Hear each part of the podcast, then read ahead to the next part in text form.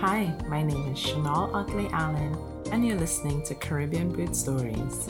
Welcome. There's never been a podcast that focuses on Caribbean women from all walks of life, narrating their journey of giving birth, navigating self-care postpartum, and parenting across our beautiful region. Now there is. Caribbean Birth Stories is committed to providing a space for honest, non-judgmental conversations, fostering a supportive community of listeners inspired to share and act on the resources born out of every episode. Do enjoy. Welcome to today's episode of Caribbean Birth Stories. We have a mixed bag of emotions today, so consider this your warning. Andrea de Matas is a manager of legal services at a financial institution in Trinidad and Tobago. I've met her a couple times in passing as we share a mutual friend. Every time I've been in her company, she has always been gracious, polite, and jovial. Perhaps because most of these meetups are at our annual Panorama semifinals in the Queen's Park Savannah during yes. the carnival season, where quite frankly, everyone is jovial. Um, how, however, upon listening to my podcast, our mutual friend reached out to me and said Andrea would be perfect for this podcast. She said, and I quote, "Andrea and I have been friends for a long time, but our friendship really went deeper maybe about six years ago. I honestly believe that God guided us together. For the past six to seven years, we have journeyed together through what I think was the most difficult time in both our lives. I was with her throughout her entire struggle, and to see her depth of faith, grit, and immeasurable strength was inspiring. I am truly blessed to have her as my friend," end quote. Let's listen to Andrea's story. Hi, Andrea. Hi, Chanel. Thank you for having me today. And bad of emotions, um, reading that little introduction that my dear friend sent to me made me feel to tear up already. I know. Oh, I'm Very sorry, but words. I just had That's to. Right. She, and this is Nicole that we're talking about, she just was determined to have you on this podcast because she just feels like your story is one that needs to be heard, um, and that you're willing to share. And I am so grateful that you have agreed to be a part of this. So thank you. And thank you for having me. I'm very honored to be here as well. Okay. So based on that introduction, I can kind of assume that your journey to motherhood wasn't a straight line, right? So yes. Yes. Yeah. So give us, give us an idea of how you became a mother. What did your journey look like? Well, my journey was very bumpy, um, as people would, you know, uh, to, to, to put it, to put it mildly. Yeah. Um, I, I mean, I never, we first, well, I still first started trying, um, my husband and I in twenty fifteen, I believe. Mm-hmm. And ironically enough, we got pregnant immediately. Um, okay. No, There was there was no delay in getting pregnant. We got pregnant quite quickly. And I had, for the most of the better parts, an uncomplicated pregnancy other than a usual morning sickness. Pro- it progressed quite well. Right. Um, to just to put it in a summary, um, basically, this is how it went. Pregnant, stillbirth, secondary infertility, miscarriage, pregnant, and now I have my Rebo son, who was born on March twenty-seventh, twenty twenty. Wow. Um, my both my pregnancies were rife with a lot of complications. Um, and I think what threw me for a loop, or what completely, um, I, it felt, I mean, immediately when the stillbirth happened, obviously, you feel like the, your world just got, you know, you, you. I tell everybody, it feels like you had a rug pulled out from underneath you, and you fell sl- like face first into a pile of cement. Yeah. And um, that was, I mean, that was one thing to deal with. But then when we decided to start back trying within a year, nothing was happening. And yeah. we, there was no explanation. We had no idea. And it was just, it was like salt in the wound where, mm-hmm. okay, You, you you you lost a baby, now you're trying for another one and you can't get pregnant. So, right. I mean, in brief, I mean, it's honestly pregnancy and um, getting pregnant was, it is the biggest um, challenge of my life. Yeah. It was the most difficult thing I've ever had to go through.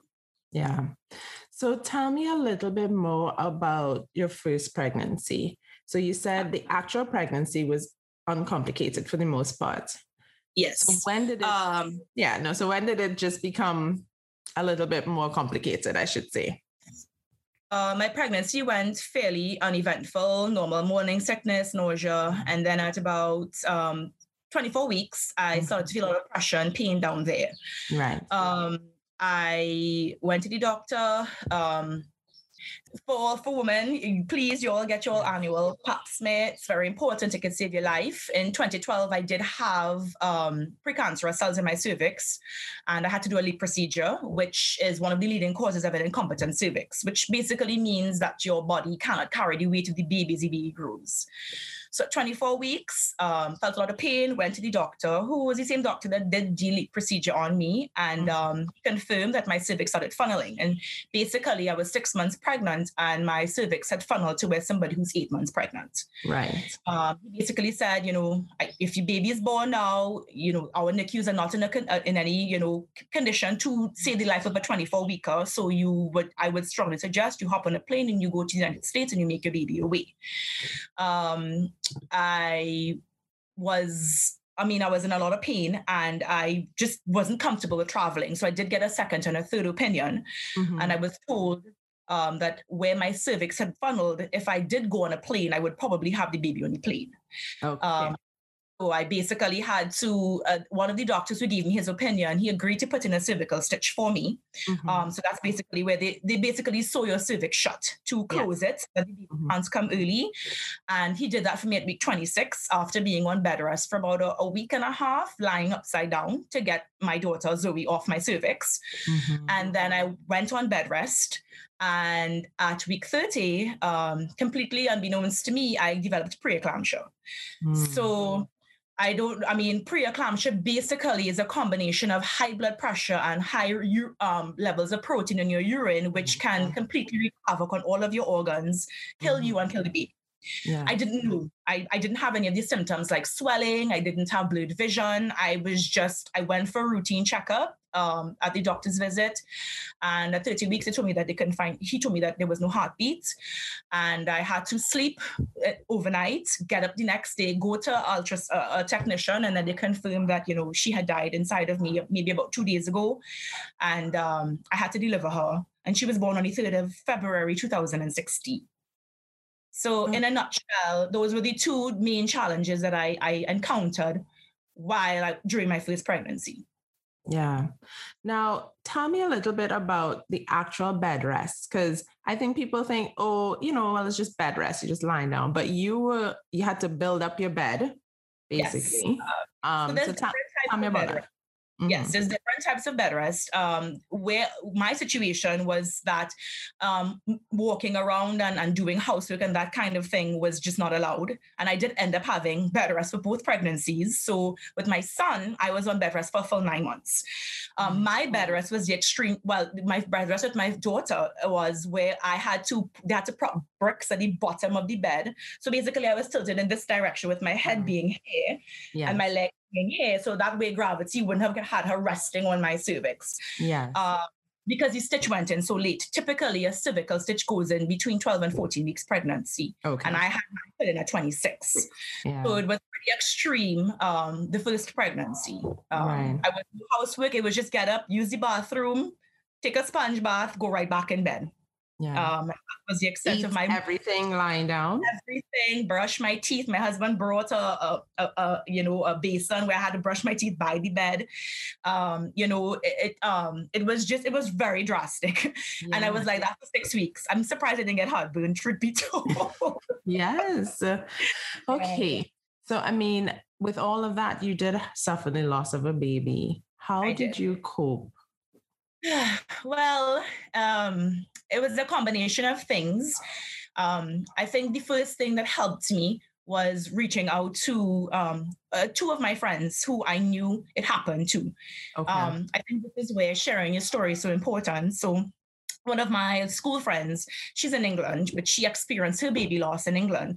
And when she heard what happened to me, she immediately reached out. It's like we have a little fraternity. Yeah. Women that suffer loss, we all kind of, you know, pool together to help each other through difficult times. So She reached out to me, and um, she was assured I could cry on. Hi, Sabrina, if you're hearing this, I love you very much. um, also, I started going for counseling, which was um, work-sponsored. And then Mama Toto has a group therapy session once a month where women who experience miscarriages, baby loss, they can go. Um, it used to be once every Thursday, but I believe now it's once every Saturday. And, you know, going and hearing other women share about their losses and their grief, that... Um, and finally, well, my faith in God, quite frankly, um, mm-hmm. you know, typically when tragedy happens, you know, two things either happen, either you become bitter or you become better. But, right. you know, having a very strong foundation, um, growing up, you know, my parents were, you know, very strong in their faith. And, you know, in, in desperate times, I, I I ran that way as opposed yes. to the other direction. You know? yes. So it was like, and of course, my husband, who, you know, Um, was my rock through all this period of time. I mean, him alone going through his own grief of losing his own daughter. Yeah. And a lot of times men are forgotten in these mm-hmm. situations. He, yes. he became he became sometimes the only person I could talk to about it because, yes. you know, in the beginning, everybody's like, you know, I'm so sorry for your loss. But as time passes, you realize you're the only one left to deal with this. Nobody can really understand what you're going through. You have to deal with all the, process all the emotions and your thoughts all by yourself, you know. So... Yeah. It was a combination of counseling, group therapy, friends who had a similar, had the same experience as I did, and God that brought me through a period of loss followed by a period of secondary infertility while I was going through everything. Right. So talk to me about this secondary infertility. Yes. When, when did you realize, okay, we're struggling to get pregnant? So six weeks after I delivered my daughter, um, I started suffering with severe menstrual, cr- well, severe cramps. Let me just right. say menstrual, because mm-hmm. I thought it was normally part of, it was part of, you know, being postpartum, and um, it just wasn't going away. So I went back to the doctor that um, had helped me with my daughter and put me on the bed rest and cervical stitch, did ultrasounds. I eventually went to like four different gynecologists because... Mm-hmm. From six weeks after delivering her until I had surgery in twenty nineteen, almost every single day I was experiencing um, abdominal cramps. Mm. And nobody could figure it out. I've been for ultrasounds, blood tests, M R Is. There was no explanation. Let and- me put a pin in it for one second, Andrea, because talk to me about delivering your daughter, how they had to induce you. And yes. Right. Yes. Because you had to have a full delivery. Yes. So, yes. So people don't realize, um, you know, when you have a, when you're delivering a baby that's stillborn, you still have to have a delivery and you have everything that goes along with that. So they gave me the option of allowing me, allowing myself to deliver her naturally or to be induced. And I selected to be induced. I, I couldn't personally put myself through that knowing that she'd already passed away inside of me. And I just, I wanted to just, you know, just to have her out. And yeah. so next, that same day, I went into a private hospital. They hooked me up. They induced me like normal. I had a normal delivery. Um, due to the incompetent cervix, it went quite quickly, truth be told, um, com- in comparison to other babies who are stillborn. Um, typically stillborn, um, when you deliver a stillborn baby, it's actually worse. Um, normally a live baby wiggles its way and assists in the, de- in the delivery. When you have a stillborn baby, there's no assistance from the baby itself. Mm-hmm. Um, I suppose as a, it was a blessing in disguise that I had an incompetent cervix because it went it went fairly quickly. I mean, she was born in maybe about about three or four hours of active okay. labor. Mm-hmm. Um, so yeah, I had to be induced, hospital. Um, I will use this opportunity to discuss, and I think that's one of the things I want to advocate for change: the way that she was dealt with and presented to my family. Okay. It was, it's one of the things that I, I've, I've strived to change, and I did, have gotten a few of the government hospitals to change the way that women who have stillborn babies are treated. Okay. Um, you know, I, I don't think, I, I don't think people, re, I don't think the medical, and but I would say in Trinidad, because I know it's, it's different. I don't mm-hmm. think they realize that women who deliver stillborn babies, it's still a baby, a baby yeah. that belongs to family, and they should be the baby should be treated with the same courtesy. They should be wiped down, they should be washed, they should be wrapped, and they should be presented, you yes. know, to the family um, as if it was a live baby. It, it, it helps with the grieving process, you know. Correct. And um, it did traumatize my family the way she was presented in the hospital. I mean, she was placed in a um, like a basin. They didn't wipe her down, they didn't clean her off or anything like that. Mm. You know, and, and needless to say, looking back on it now, I mean, I wish I had pictures of my yeah. daughter in a presentable, you know, condition, um, you know, that she was wrapped and, and, and wiped down. And, you know, um, it does help with the grieving process. So, you know, I, I think it's important for all hospitals. I didn't even have a baby blanket because, I mean, when they told me that she'd passed away, I was in such a, a, a state of shock, which I think, yes, yes which women who've gone through this, you not, you don't even know how to process the information. I didn't even walk with a baby bag. I just went to the hospital, mm-hmm. you know, and I, I, I wish, you know, somebody had given me that guidance. I didn't even have a blanket. So we did start a nonprofit organization called Blossom Baby Loss Organization in Support of Memories, where we do donate baby blankets to hospitals. And we ask them specifically for women who've had stillborn babies to give it to them, let them wrap their babies in, and they can take pictures so they can remember their their their their, their children. You oh, know, that's a beautiful, beautiful like foundation to start. Yeah. And yeah. um, so are you doing it for all um of the public hospitals in Trinidad? Yeah. Or? Yes, okay. uh, I mean obviously donations have slowed down, but we we've made uh, we've made contributions to Mount Hope, um, to Port of Spain. Right. Uh, we we were trying to get in touch with you know down at San Fernando and so on, but I mean things have been on hold right now. And then of course when I got pregnant and I had to go on bed rest, you know things just kind of took a back burner because I was always I was on bed rest my entire pregnancy. You know, but we made quite a few a uh, few donations as well. Okay, that's know. really admirable. Let's go to now. You're having abdominal cramps. Yes. And yes, so that's where it kind of dis- disrupted you. so, um, so I was having abdominal cramps and um, I was just determined to figure out what was going on with me because every month, you know, I'm in chronic pain and then I not getting pregnant. Right. Um, we started trying about, eight, well, ironically enough, when we started trying, Zika was around. Oh. So we were told to hold off a little bit. And then in November of twenty sixteen, we started trying. And then there was radio silence and abdominal pain. Um, Were you I still didn't experiencing your period though? Yes, everything was normal. I was getting period. It just, I've always had ovulation pain, but now the pain shifted to actually my periods got easier, but mm. my pain was just right through the month up until my right. period. It actually was the reverse. Yeah. Um, So I eventually, and well, I did have a miscarriage. We did get, get pregnant in twenty eighteen of May after using Clomid, mm-hmm. and that resulted in a miscarriage. And then eventually in twenty nineteen of February, I was the pain got so bad I couldn't even, you know. function and operate. And I said, no, something is wrong. And I had an appointment with another O B G Y N who looked quite shocked and, and quite frankly, um, confused as to my condition. I didn't know what was wrong with me. Mm-hmm. Um, and then eventually I'd actually gone back to the doctor, um, Doctor Perkins, I love you very much. um, he dealt with me while I had my miscarriage in twenty eighteen. And then I just, I just said, you know, I, I just remembered very clearly sitting at my office desk and saying, God, please help me. I don't know what's wrong with me. I, I can't take this pain anymore. And I just heard very clearly, call Doctor Perkins. He mm. saw me immediately that day and he scheduled a laparoscopic surgery, which I had in April twenty nineteen, thinking I had endometriosis. Mm-hmm. And um, he discovered that I had polycystic ovaries. And I didn't know that I had polycystic ovaries my entire life. Right. Um, In, during the surgery, I did have a few cysts that were filling up with blood, which was mm-hmm. the cause of the increase in the, in the pain in pain. February twenty nineteen. Mm-hmm. Yes. Um, with that diagnosis, um, I was able to make contact with one of my, my cousins who's a labor and delivery nurse in Florida, and she was able to prescribe for me letrozole, and because apparently I'm Clomid resistant, um, which is something happens for some women who are, have polycystic ovaries. Um, okay. And... Um, letrozole and metformin, and my very first try in July twenty nineteen, after taking one round of taking the drugs, we got pregnant with my son. Wow. So ladies, I would like to encourage you to advocate for yourself. Yes. I mean, most times you go to the doctor and I mean, I was told by at least two doctors that the, my pain in my uh, my womb was psychological, psychological because of the loss of my daughter. You know your body, you know something is wrong. You don't stop until you get answers. Okay. Correct.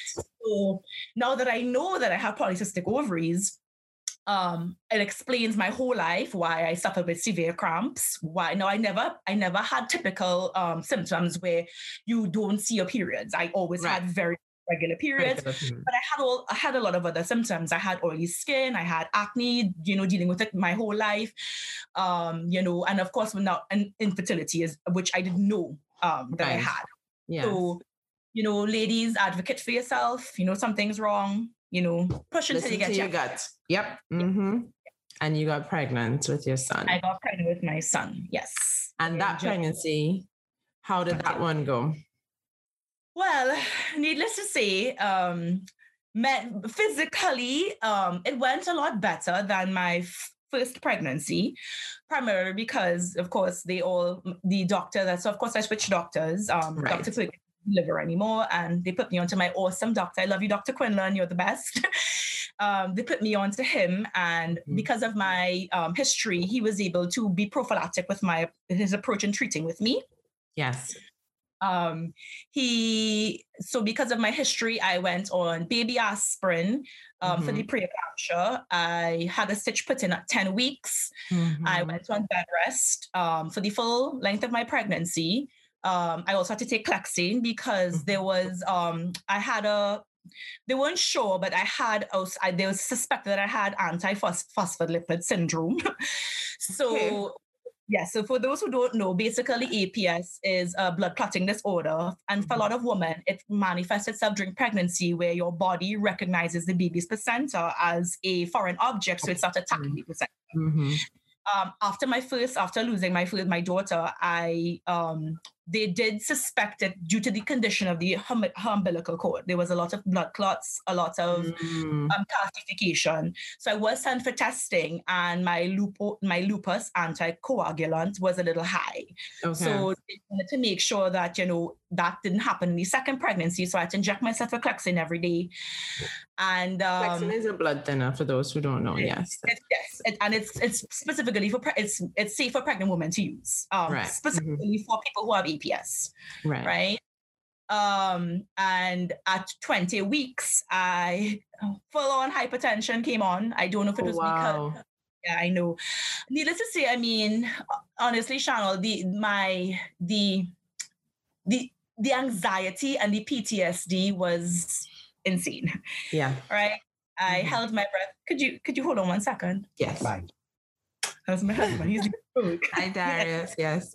I, I had to inject it twice a day with that same Clexane. Oh my gosh. Yeah, yeah. But I, I, I no, once a day. Once a day, yeah. Once yeah. a day, yeah. Yeah. And it's a painful injection. Oh, one hundred percent. My whole stomach was black and blue, like, you know, but um, the things mothers do for their children anyway. Correct. Um, yeah. So then my, my hypertension, full-blown hypertension came on, um, gestational hypertension came on at twenty weeks, and I had to start high blood pressure medication followed by anxiety attacks, heart mm. racing. You know, it it was the hardest thing I've ever had to do in my life. Um, at twenty-six weeks, um, you know, I did talk about to my doctor about the possibility of going away. Right. Because, I mean, I've since, I mean, from since twenty sixteen to now, I've known friends who've had to go, you know, any N I C Us here. There's a fifty-fifty chance babies come out alive. And I mean, I, I took so long to get pregnant, and being almost forty, I knew this was my last ditch effort to have a baby. Right. So I with him, you know, going away, and he said, go away. And God bless my sister. Um, she worked at a, a very a good hospital in Florida. And mm-hmm. I left on the thirteenth of January, twenty twenty, to have my son at twenty-six weeks pregnant, where right. I finished the rest of my pregnancy. And he was born in Florida in the end of March, five days after the border closure. During oh my gosh. When is his birthday? I was, I was locked out of the country as well. Literally, yes. Literally, yes. yes. Oh my gosh. So March, what was his is his birthday? twenty-seventh of okay. March twenty twenty, yes. Okay. Um, wow. I, I did have to, I got excellent care away. They mm-hmm. I mean continued my treatment program that my doctor here had set up for me, and um, they did induce me at thirty-seven weeks, two days. Um, it so actually tell got me put why. On. Tell me why they induced you. Yes. Okay. So basically, with all my complications, um, particularly when you have uh, when you have a history of preeclampsia, and I also I had high blood pressure, mm-hmm. they do not wait until you go into labor naturally okay. because your risk of having the baby stillborn again rises. Okay. Um, basically, the longer your your baby stays in your body with those conditions, it's greater your chance of your baby dying inside of you. So yes. their goal was just get me to thirty-seven weeks, and once I'm there, take the baby. Okay. Um, you know, so, and then my husband, he he made it right before they closed oh, border. Oh, good. Yes, to see our son born. You know, um, I will say that that pregnancy, I had to go for counseling and therapy. Um, P T S D. Post, postpartum. Yeah. Okay. Yes. And um and and, and um post-traumatic stress disorder, um, which of course happened with my first pregnancy, which a lot of people, I mean, people don't talk about it, but when you talk to women who've pregnant after loss, um, that's what they deal with. They deal yes. with severe anxiety, um, and post-traumatic stress, which is what my doctor here told me. He said, you need to go for counseling because you're not gonna be able to handle this pregnancy mentally if you don't get help. Correct. So um, when my high blood pressures went, when my pressure went up and, you know, I was diagnosed with gestational hypertension at twenty weeks, I immediately went for help because I also knew um, that the anxiety was also a big part. Part of it. My blood pressure going up. Yeah. Yes. You know? Yes. And then with this month, so when we're, we're recording this in May, so maternal mental health awareness, this yes. is just totally like important that we discuss this right now because like you said, a lot of us don't talk about it. We feel the, like, I didn't even know about postpartum anxiety until after I had my son. And I realized I was doing things that just was not me, but it totally was related to the fact that I'd had this baby and I was now experiencing strange symptoms in my mind. Well, at the time it didn't seem strange, but my husband would say to me, why are you acting this way? You know, and I just felt overwhelmed easily, just totally anxious about everything unnecessarily. And, yeah. you know, I never thought I could feel that way about, you know, having had a baby or anything like that. So I, I'm glad that you're, I'm interviewing you now because you, you're touching on so many important points about mental health for yes. the for the mother. This is just crucial. So you sought counseling, and was yes. that easy for you to to access, or you had yes, to kind of search? Uh, yes. Okay. No. Um. Um. I I always tell people God doesn't give you challenges without giving you support. Mm-hmm. So one of my very best friends, she's a psychotherapist. Okay. Uh, hi, Stacey. Um. She, I immediately, when I realized what was going on, um, you know, during the pregnancy, um, you know, that I, that my anxiety was through the roof and I, I literally couldn't breathe for like forty weeks, you know, about thirty-seven, two weeks and two days. I reached out to her. She had just migrated, she had just moved to Bali, but thank God for the internet and yes. Skype. I was able to conduct my sessions with her online. And I mean, it was... It's different um, how she treated me because she treated me as a post-traumatic stress um, victim. Mm-hmm. So uh, a patient with that because mm-hmm. it, it's, it's in my particular situation, although having, a, experiencing a stillbirth triggered in me as anxiety. And, and for people who don't realize, women who have polycystic ovaries are predisposed to having se- severe anxiety and depression, mm-hmm. which I didn't realize until after I was, my, I was diagnosed and started reading about my diagnosis. So mm-hmm. I've always been a very anxious person prior, but mm-hmm. then throw in a stillbirth, throw yes. in infertility, fertility. And then mm-hmm. another pregnancy, and my anxiety was through the roof. Yeah. And I will tell you, um, funnily enough, you should talk about postpartum anxiety because it was on my list of things to mention to you today because I'm still struggling with postpartum anxiety and it's been over a year I've had my son. Yeah. Right.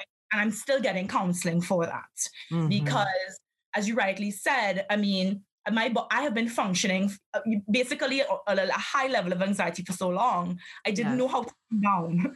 No. Now that it's over, quote unquote. Yes. How do I bring my brain back down to functioning pre all of that? And the answer is you don't. You just mm-hmm. learn to manage it because right. my brain has now, it's like muscle memory. My brain has now functioned in this way. So I'm now trying to re- reprogram my brain. Reprogram, yes. Yes.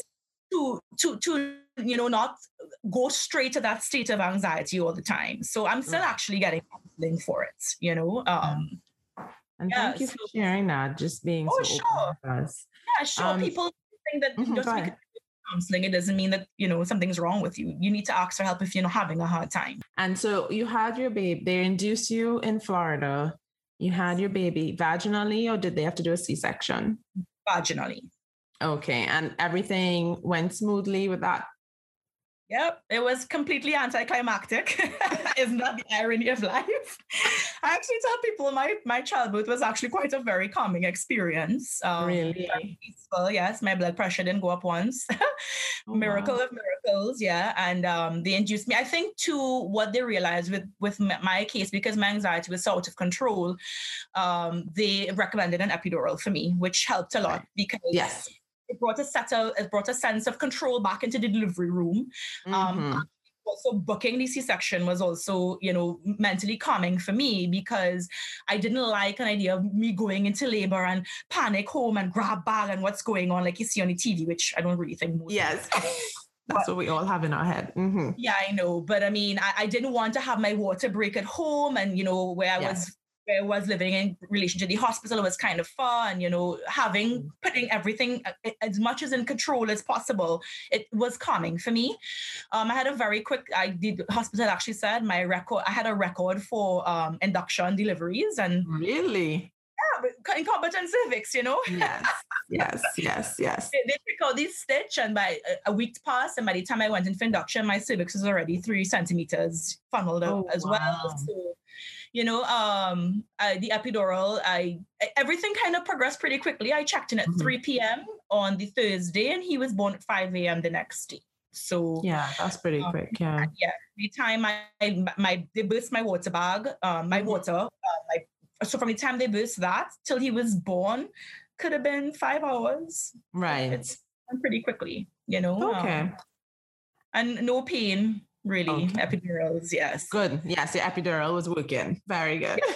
It, it, it, it didn't feel my legs the next day, but you know. Yes, yes. Well, well, that's what we're going to go into now. Yes. Nice segue. We're going to in postpartum and... Yes.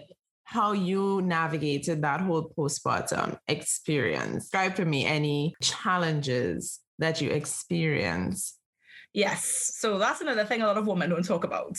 Um, I, I would say I had maybe three or four. First off, um, breastfeeding was really hard. Um, mm-hmm. I think a lot of women realize, they think, okay, well, you have breasts and they're God-given way to feed your baby, but latching, um, the pain involved, mm-hmm. the bleeding, um, mm-hmm. I did not enjoy the experience at all. Um, there's is not a judge, there's a judgment-free zone. Everybody has yes. their own experience. Mm-hmm. I did try. Um, I, I, what I was, what I was very grateful for was my pediatrician in Florida. She was, she was very open and, you know, mm-hmm. I was experiencing a lot of anxiety over him not getting any enough food. Enough he food. was born very small because of the high blood pressure, you know, and it was just triggering my anxiety. And, and she said, listen, if you have a breast pump, you can start expressing milk and feeding him in the bottle. And mm-hmm. at two weeks, I started doing that. And he enjoyed express breast milk for seven months until it mm-hmm. dried up. I don't think people realize how uh, uh, breastfeeding is something that you really have to commit to. Mm-hmm. And so it's something that you realize that you don't, your time is not your own anymore because you're literally a food station for the baby. So yeah. you, can't, you can't go bathe or, you know, I mean, it was as simple as that, or go to the grocery and pick up something to eat, you know, to eat or step out. You know, you have to make sure that you come back in time to feed the baby, you know. And um, I, it, for me personally, it was um, it was not something that, you know, it, it was very restricting and I didn't know. That, in addition to it being very painful, um, yeah. I never, everybody kept talking about, you know, the nipples will get accustomed, but I, it never did for me. And right. I always said the latching was more painful than the delivery. Yeah. That's my experience. Yeah. Yeah. No, that initial latch. Oh my. Mm. You should come up with epidurals for your breast. I, yeah, I just remember that in the initial stages, just literally like holding your breath, like, okay. Yeah. Yeah. Take a deep breath. Yeah. And the pain, I experienced second degree tears. Um, mm-hmm. And I did not realize, I mean, you have a woman tearing, but the actual physical pain that you're in down there. I Nobody mean, I remember. That. No, no. I, my God, I, I literally, I remembered one time I was in the bathroom and I took my fist and I slammed it into the wall and I just started screaming because just to sit down on the bathroom and, and urinate, mm. the burning sensation that you get down there, you literally see stars. And mm. I had no, like, I was not prepared for that at all. Yeah. Um, even just having a bowel movement. I mean, mm. I, yeah, you just, you just, you hold it in because you're so scared to push because of the pain, you know? Um, I, I think I tell all my friends who don't have kids and they're thinking about it. So it's like, if you don't have a, if you don't have a C-section, just be prepared that down there is going to be an extreme pain for at least six weeks to two months. Mm-hmm. Um, sitz baths help, Epsom mm-hmm. salts and witch mm-hmm. hazel pads, they did help. And it, eventually it does go, but I think I was completely shocked. I, I yeah. was not that at all. Now, um, tell me, did they do an enema before your induction? No. Okay. There was no enema and there was no episiotomy. They didn't slip me. Right. Um, help that. So you they tore just, naturally and they I stitched you up. Yes. Second degree tears. Yes. Okay. Uh, I know it's not generally given, but I know some, some O B G Y Ns prefer it over others. And for instance, my O B G Y N likes to give it simply because he feels like the first bowel movement is always the most difficult after you've had a baby, because like you said, if you tear and you're in pain, the last thing you want to do is have a bowel movement or imagine anything coming out from anywhere else. So yeah. he, he kind of thinks that is like a flush out. So he will flush you out so that yeah. your first movement is pretty easy, but needless to say, I progressed too quickly. So I couldn't even get the enema. So all I was thinking of after I had this baby is, oh my gosh, this first bowel movement, and the, in the hospital they want you to have one before you leave. Yes. And I'm like, oh my God, I'm I'm traumatized because I'm just yes. thinking, how is this going to happen? How, you know? So, so I totally, totally understand what you mean. Yeah, yeah. Traumatized. And I do, people don't talk about it. You didn't know. You just, you know, my my mom, I mean, she went through it four times. She didn't tell me oh. anything. I didn't know what to expect, you know? Mm-hmm. And I was like, oh my God, this is what you did to have me. Like, wow. And four times too. Yes, yes, indeed. Uh. You know, um, I think those two, from a physical standpoint, was the two most jarring things that I was like, oh my goodness, I wish somebody mentioned this to me. Mm-hmm. And um, immediately as well, as you touched on postpartum anxiety, my anxiety, and it was strange because I actually expected it to be more on the baby. Um, right. You know, I was checking, you know, having, knowing my experience, I thought I would have been freaked out that, you know, he would have had S I D S and, you know, I wasn't, it didn't come from there. It was just my mind. I was just completely mm-hmm. anxious about everything. Mm-hmm. And I had terrible postpartum irritability. People right. don't talk about that, but you yeah. are so moody, you snap, you like, you literally sometimes feel like you're losing your mind. I mean, I always heard about postpartum depression, but yes, I've never heard about the anxiety part or the irritability part. You know? Yes. Yeah. That, and I think that coupled with lack of sleep and, you know, oh, the whole shebang, yeah. everything just mm-hmm. was like a perfect storm, you know? Yes, yes. Um, so those four things were like the hardest things for me postpartum. And would you consider that you're recovered from your second pregnancy um, and then just your experience in general of being pregnant first and second time?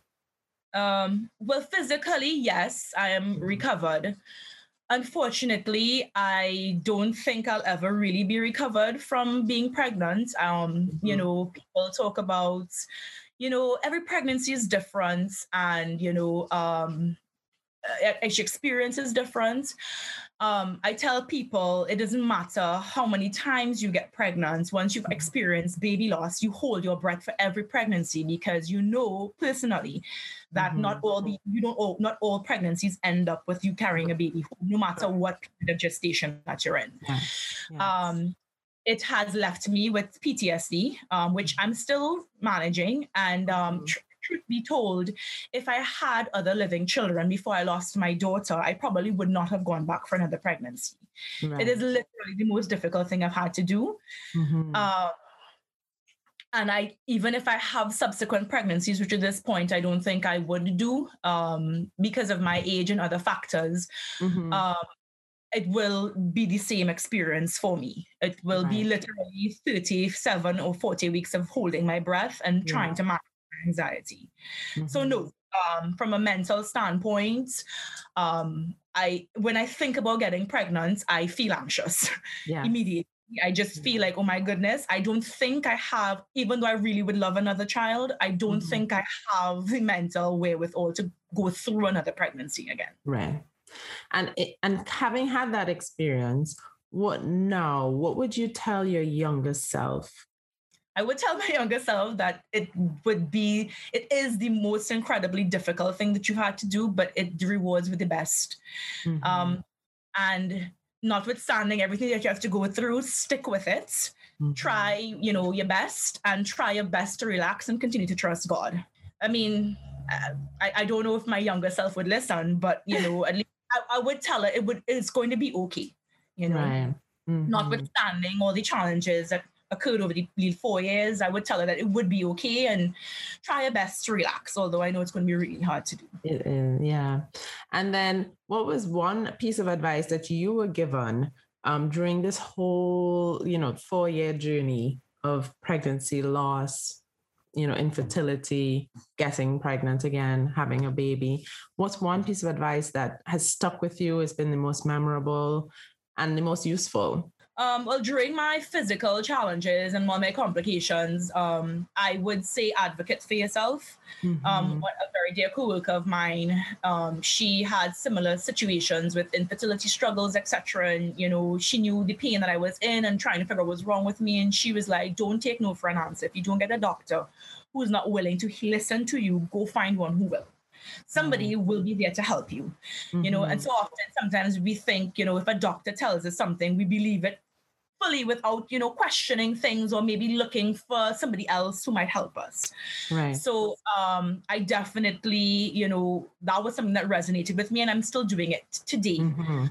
Um, and also, well, now that I'm a mother, one of the things I've been told, and it's very true, it's the when you have a baby, the The years are short, but the days are long. Soak it yeah. all up. It, it does. And I, I can't believe my son is thirteen months and I don't know where the time went. I Six know. Of it was, of course, being in lockdown. Yes. yes. Yes. You know? So when did you, when were you able to return to Trinidad with him? It's September thirteenth. Um, um, twenty twenty. twenty twenty. So exactly, yeah, yeah, exactly six months, almost exactly to the day, you know, I, um, Um, board, more or less borders was closed. Yeah. Okay. Okay. So time flies so quickly, and I'm um, trying to soak up everything. Um, you know, um, one thing I will, another advice that I that I did get, um, you know, all, you know, we have an old school way of, you know, don't fall asleep with the baby in your hand. You know, I went through so much to have my son. Mm-hmm. If he wants to sleep with me, I'm letting him, because there's going to be a time where he doesn't want me to do that with him anymore, and I'm so. Yes. So I have a friend who told me, Andrea, all of that, throw it out the window. Just yes. love on your son, and because he's going to get big one day, and you're going to have all these, these are all you're going to have, the memories. Yeah. Lo- keep loving up on him and rocking him to sleep and doing all the things that, you know, your parents tell you not to do. Not to do, yes. Out the yeah. window. That's fine. So, um, so just to wrap up, because I mean, we just had this great conversation. I don't even want it to end, but I try and ask my guests to think of a song to describe okay. this experience and this journey. I don't know if you've well, had, yes, if you can think I of did, something. Yeah. Um, there's a song called Oceans by Hillsong United. Mm-hmm. Um, this is probably where I tear up a little bit. Excuse me.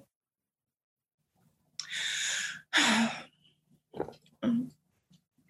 That song, I mean, it doesn't have anything to do with motherhood really, but when I was on bed rest with my first pregnancy, that was the song that I played. I didn't know how the pregnancy was going to end up. And um, of course, it ended up with her dying. And um, for some strange reason, it was a song that gave me a great comfort. Um, yeah. Even though it had the opposite effects of, you know, what I was hoping for.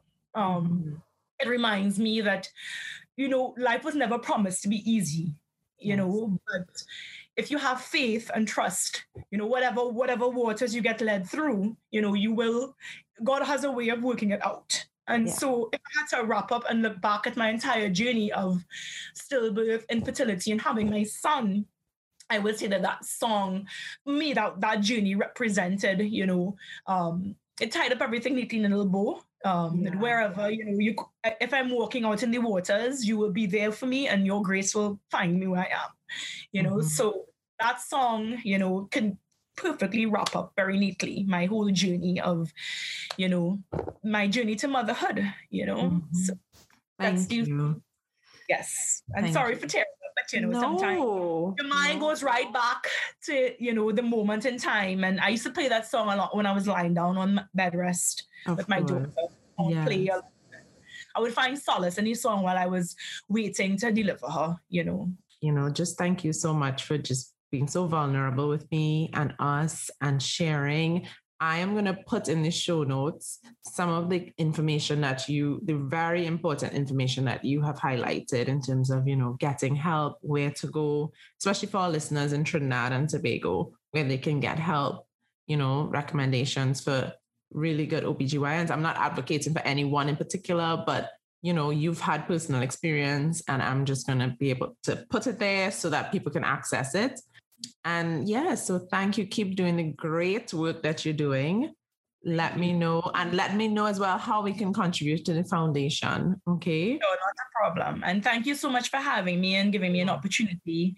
Um, you know, the more we talk about it, is the less taboo things are, and the more we, you know, we can get help, you know, yes. rather than suffering in silence. So correct, correct. I'm, I'm very grateful that you have this forum, and I was very privileged and honored to be asked to talk on it, you know. You're so. most welcome. Thank you. So Andrea, have a wonderful rest of your day, and so, hopefully we will see again soon, maybe at Panorama. Yes, and you stay safe, yeah? You too. Okay, bye. Bye-bye.